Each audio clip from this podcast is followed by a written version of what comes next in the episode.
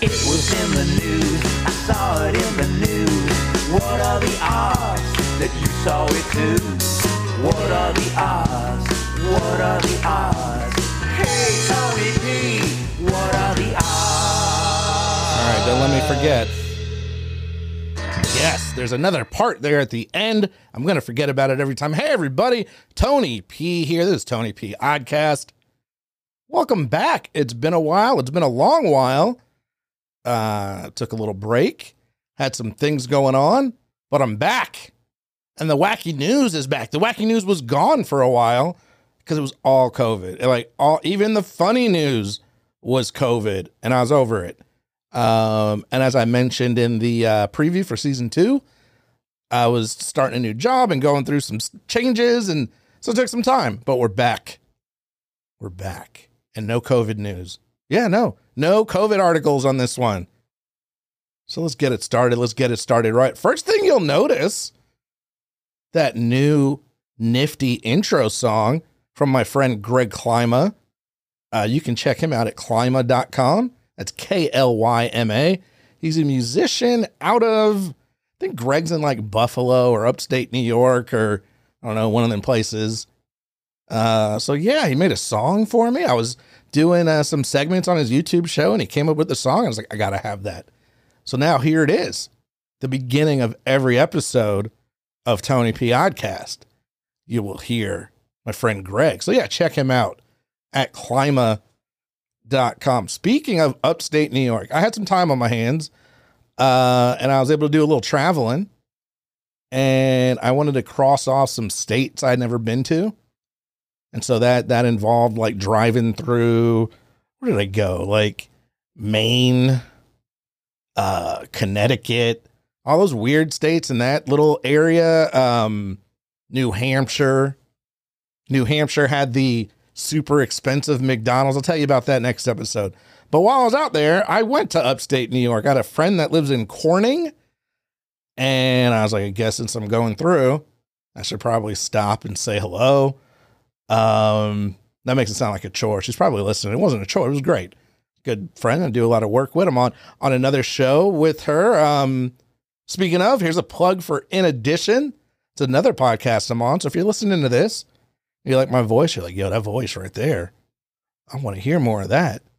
Uh, you can also find me on the In Addition podcast or live on Twitch Wednesday nights, twitch.tv slash in addition. But anyway, so my friend that I'm on that show with um, drove, I drove through Corning. Apparently, Corning is um, known for glass, like Corning ware and Corning cookware, and they make glass. And they have a glass museum. I didn't do none of that. Uh, I, I didn't have time. Had I had like three or four more weeks to spend in Corning, I probably still wouldn't have done that. Um, but I don't know. It sounds cool. You know, if you like glass. But what I did do with the couple hours that I had in Corning was went to this like restaurant that makes nothing but mac and cheese. They had like 25 different mac and cheese dishes. Uh, that is too much. I had a panic attack. How do you pick? You have this one moment. Here you are finally in the mac and cheese place. How do you pick just one to go with? And that's it. I don't know the next time I'm going to be in Corning. So I had to make it count. I didn't even look at the menu. I just went with their Mac of the month. They have a Mac of the month, by the way. And in that particular month, it was uh, uh, cordon bleu. So it was like mac and cheese with some other cheese and some ham pieces and some other cordon bluey stuff. I don't know, but it was good. It was delicious. I loved it. And then I had to do the bill, which is also another panic attack because you got to do that quick maths for the uh for the tip. And you're like, oh hell, what the what rip? I like the places that give you a little chart on the bottom because they know like, yo, here in this country, we not too good with the maths. Um, so to figure it like, what is? Ten percent of, and then add it in twenty percent. Okay, but then it's uneven, and then there's change, and then you try to like balance out the change. I got it. I'll just make it so it's even. It never works. It's always like 2003 or something. I'm like, oh, what did I do wrong? I didn't carry the one. I don't know what's going on. But the mac and cheese was delicious. I think I figured out a tip. I was struggling with the math, but we'll be right back. Here's the thing we're going to do in the show. I'm going to take a quick, quick little ad break. I'm going to come back with the weird story, and it's going to tie in. Hang tight, 30 seconds. Be right back. So there's a two year old from Los Angeles who is now the youngest member of American Mensa. In case you didn't know, Mensa is a group of highly intelligent people who have scored in the top 2% of the general population.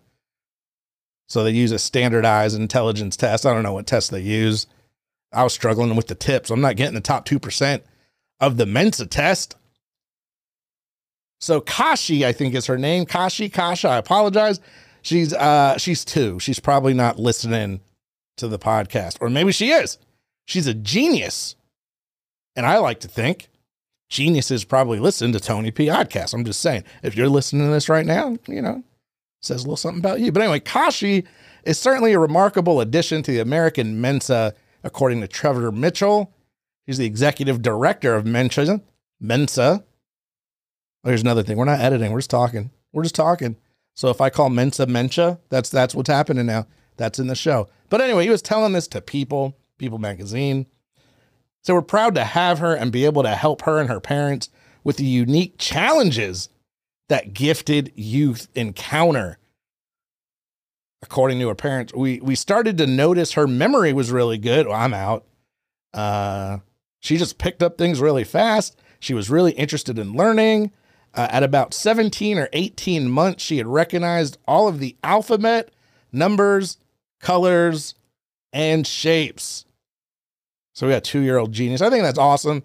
I think uh, the idea of how the brain works and how is this particular person a genius and and other people have other challenges that they face and everyone's brains are different but we consider this one a genius. It's all kind of fascinating to me how uh how it all works or the fact that a two-year-old could be a genius. It's like some doogie howser stuff.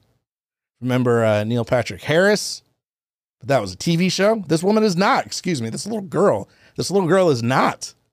She's a real life Doogie Howser genius. My question, I'll tell you who I feel sorry for are her teachers. Like, if if I'm a two year old genius and I'm in Mensa and I go to like kindergarten and they're like, hey, um, it's not nap time. We're doing numbers.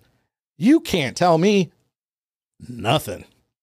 Like, excuse me, didn't you you're a public school teacher. Well, first off, I doubt she'll be in public school. but like, even if even if you go to a private school, unless your teachers are geniuses, how do you tell that person? How do you tell Kashi anything? That's my first. That's my only comeback.